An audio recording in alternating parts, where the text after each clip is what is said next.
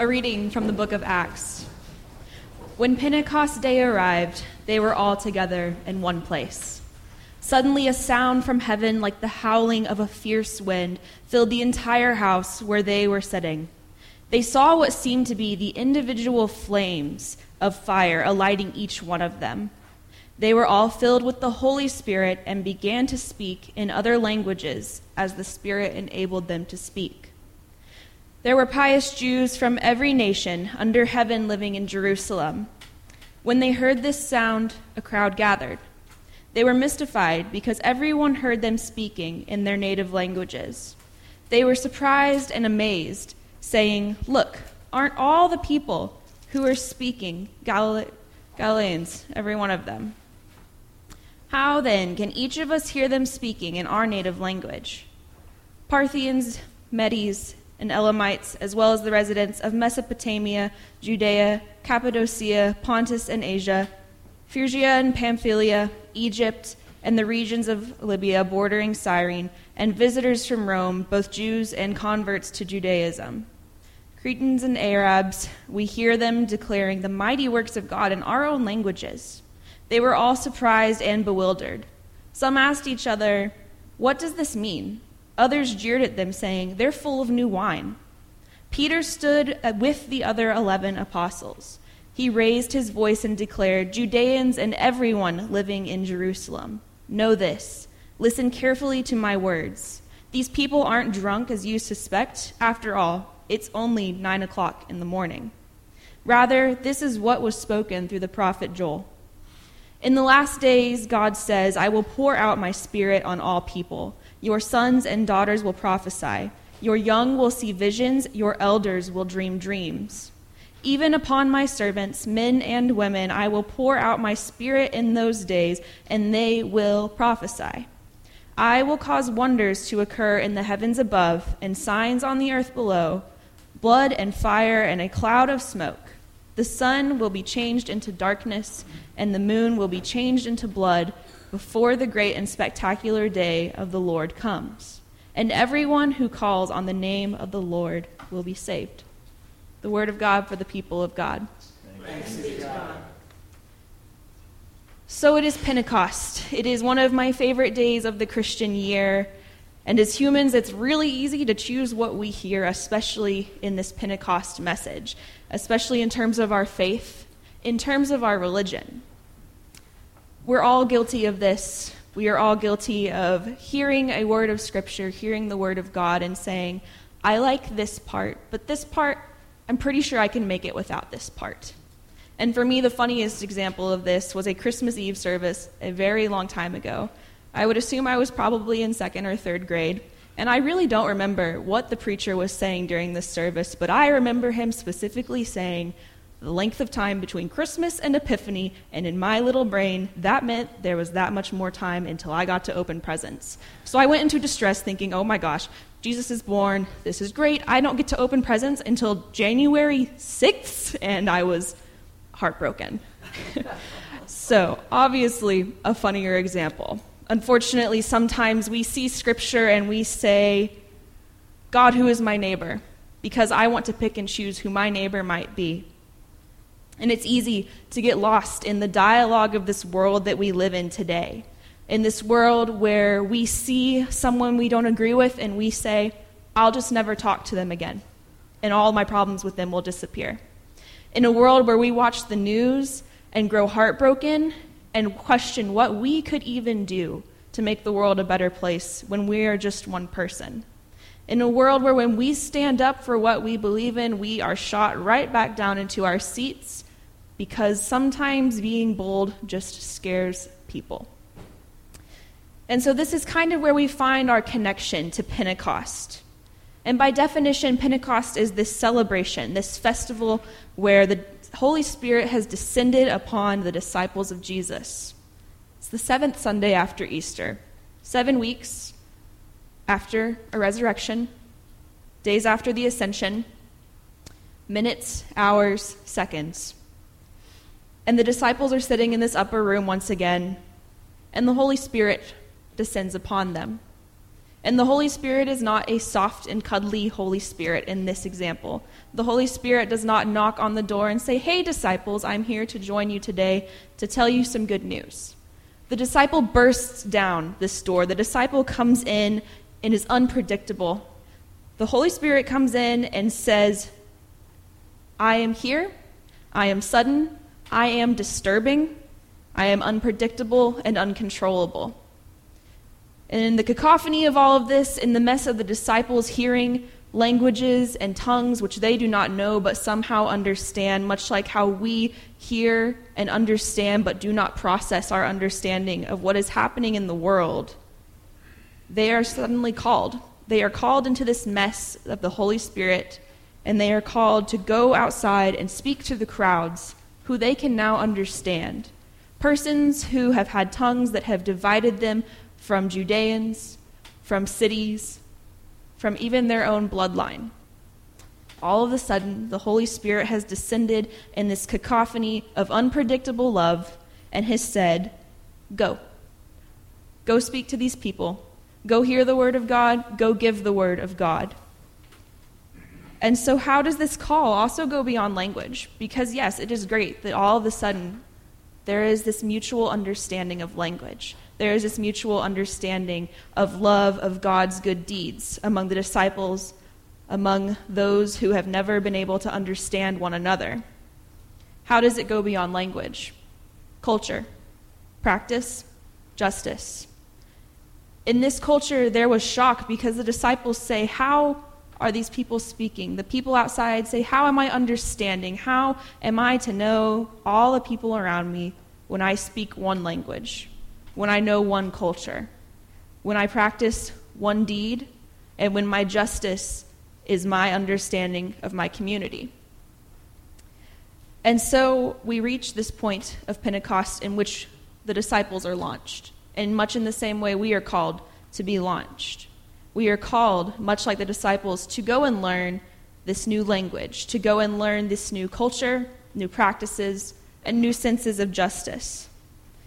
It is not easy, but it is a path.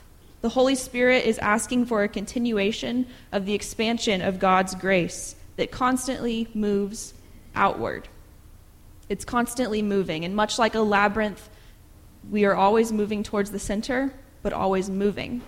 So the Holy Spirit has called the disciples once again into uncomfortable waters, into uncomfortable movement that is unpredictable and sudden and disturbing just like the Holy Spirit's entrance into the disciples' upper room.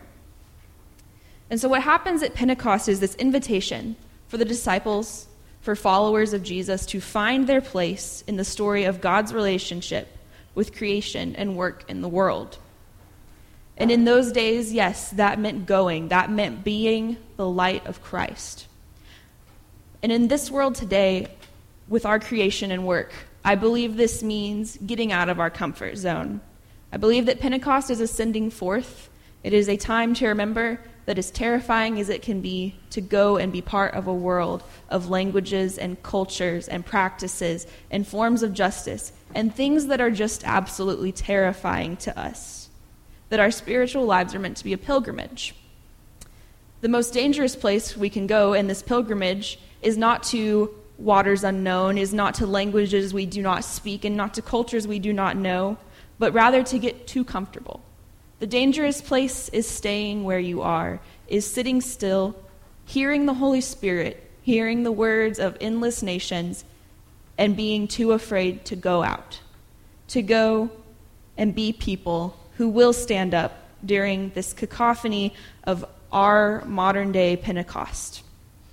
And while we celebrate Pentecost on one day every year, I believe that the Holy Spirit calls us in a rowdy way to celebrate Pentecost every day, to never stay still, but rather to speak out for the people who need help, who are being discriminated against, for the person whose dream has never been affirmed, for a child who has never felt the loving arms of a hug.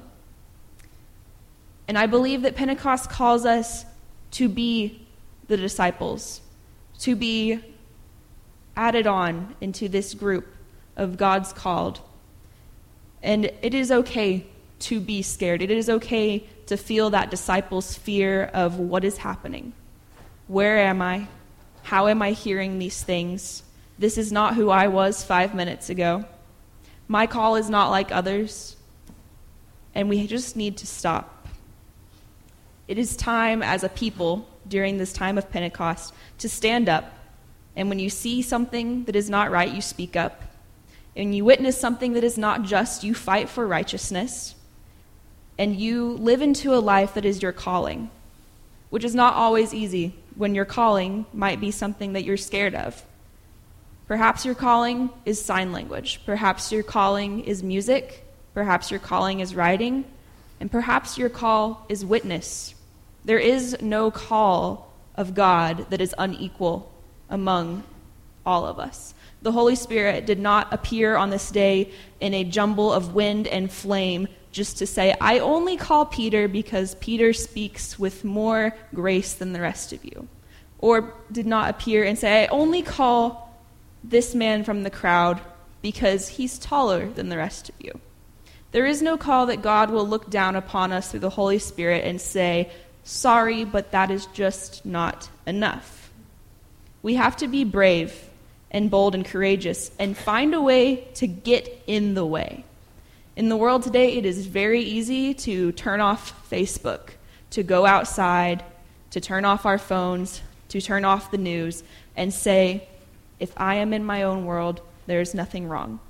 To pretend that we are not vessels of hope for everyone, despite who we are, how old we are, how young we are, our gender, our socioeconomic status.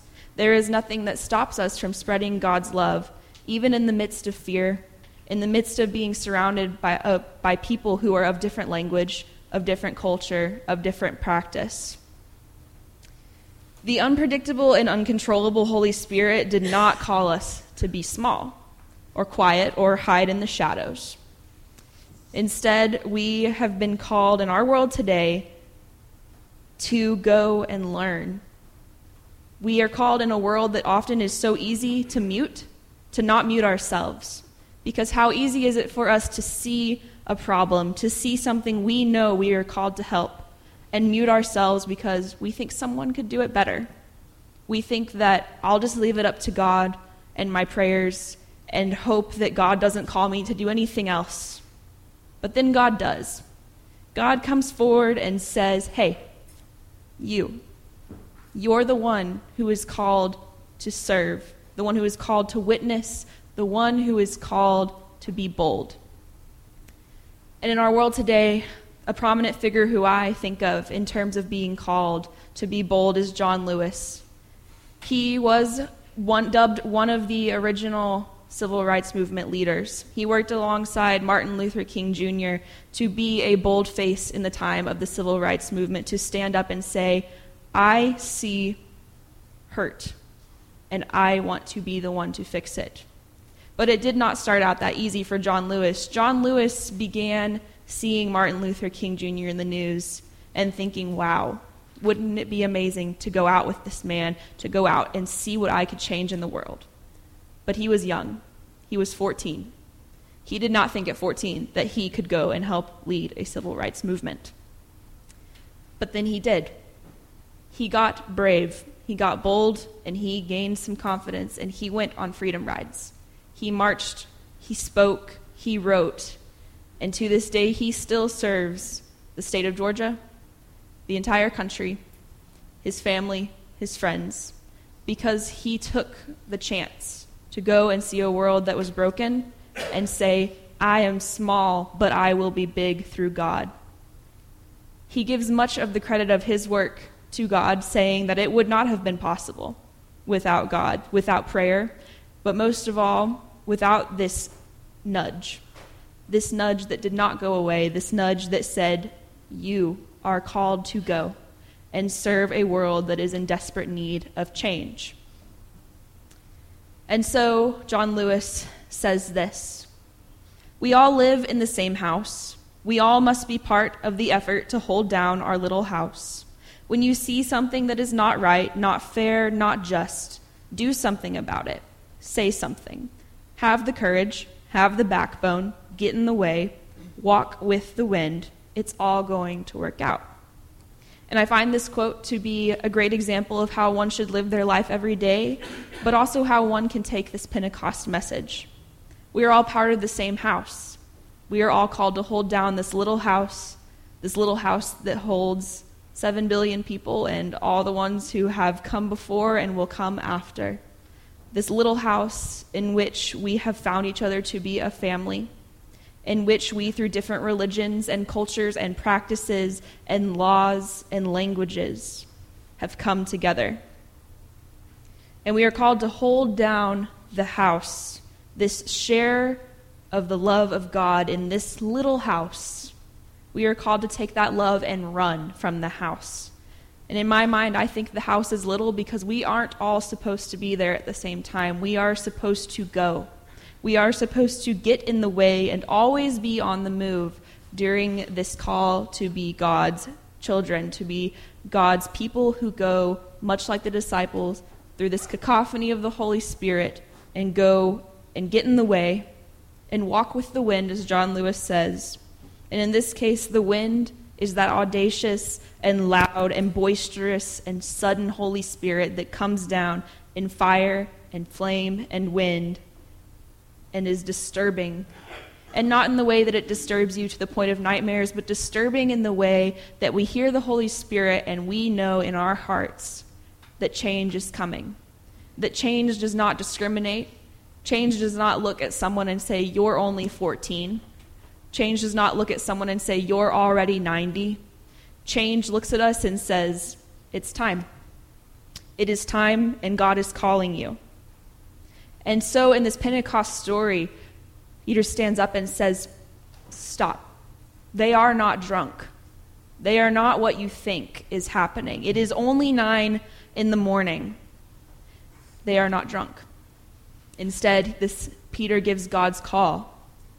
And so this call becomes less of a that person must have had too much wine because there is no way under God's kingdom that we are hearing what we are hearing in this moment. But there is a way. There is always a way. And if it's only nine in the morning, if there is not the influence of this new wine, then what is stopping any one of us from embracing the call of God to change our world, to change how the world sees each other, to change the culture, the narrative, the language, to be one that promotes unity? To be one that promotes the love of God, and to be one that, above anything else, allows us to embrace our call to be change makers. Amen.